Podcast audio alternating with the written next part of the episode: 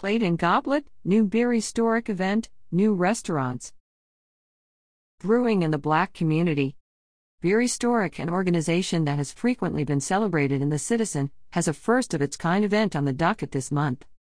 Brewing in the Black community, from African origins to craft's future, will take place at the VMHC from 6 p.m. to 9 p.m. August 25th. A collaborative event with VHMC, the Black History Museum, and Capsoul Brewing, the event will feature a panel discussion and, of course, tastings. In 2021, Beeristoric won an award of merit from Henrico's Historic Preservation Advisory Committee for its efforts to promote local history. Beeristoric has also conducted tours exploring beer history in the area and led the effort to install the historical marker on Route 5 near the Rocketts, landing site of the former James River Steam Brewery. For details and tickets for the August 25th event, click here. Comfy coffee spots. Like many of us during the COVID years, I lost touch with a few friends, but was fortunate to meet two of them for coffee in recent weeks. As a result, I have a couple of new favorite coffee shops Brick Road Coffee Company on Schrader Road, and Hope Cafe at West Creek. Hope Cafe is technically in Goochland County, but only a mile or so down Patterson Avenue from the Henrico line. Hope Cafe is a mission of Hope Church, a gathering place designed to foster connection and community. The cafe is open Monday through Friday from 8 a.m. to 4 p.m. and is operated by volunteers and on a donation only basis. There are few rules except to enjoy the space, and it is a beautiful, light filled one. Bring your own coffee and snacks if you prefer, or serve yourself from the light menu of yogurt, pastries, and beverages. I love the sunny atrium and casual vibe, and look forward to my next trip there. Brick Road Coffee also has a nice atmosphere and is a much larger space than I imagined when I learned of its location in converted train cars. The cafe also has a patio and is conveniently located across from the Henrico Public Safety Building. The next coffee shop on my list to try is Cafe Espresso off Gaskins Road, which has gotten rave reviews from friends who live nearby. I was intrigued by the mini history lesson on its website, recounting the invention of espresso by a man who often watched his wife do laundry in a pot with inverted funnel. In other coffee news, a Scott's Edition Roastery recently earned approval to relocate to the former Sergeant Pepper's Pizza building on Lakeside Avenue.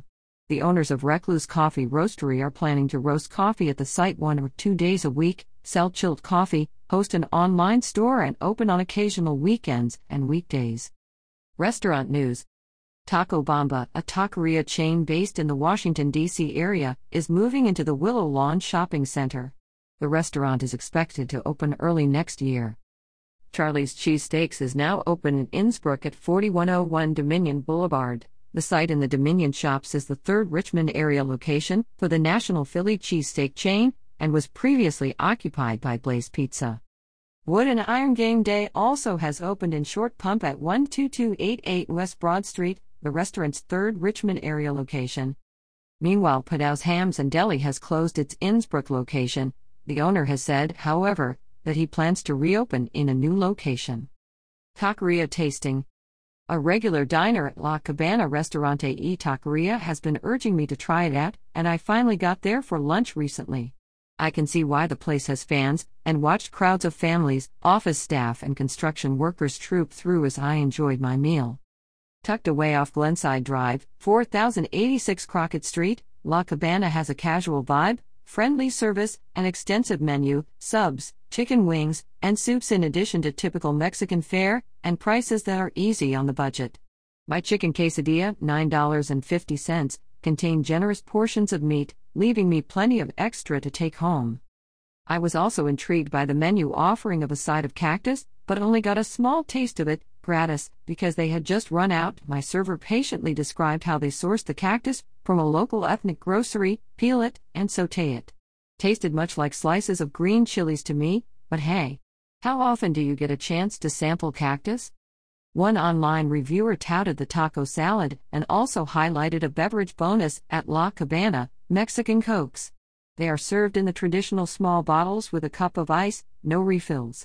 The advantage of the Mexican version of Coke, I'm told, is that they are sweetened using cane sugar.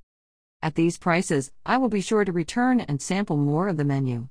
Where else, after all, can a girl try beef tongue torta, cactus taco, and spicy tripe soup?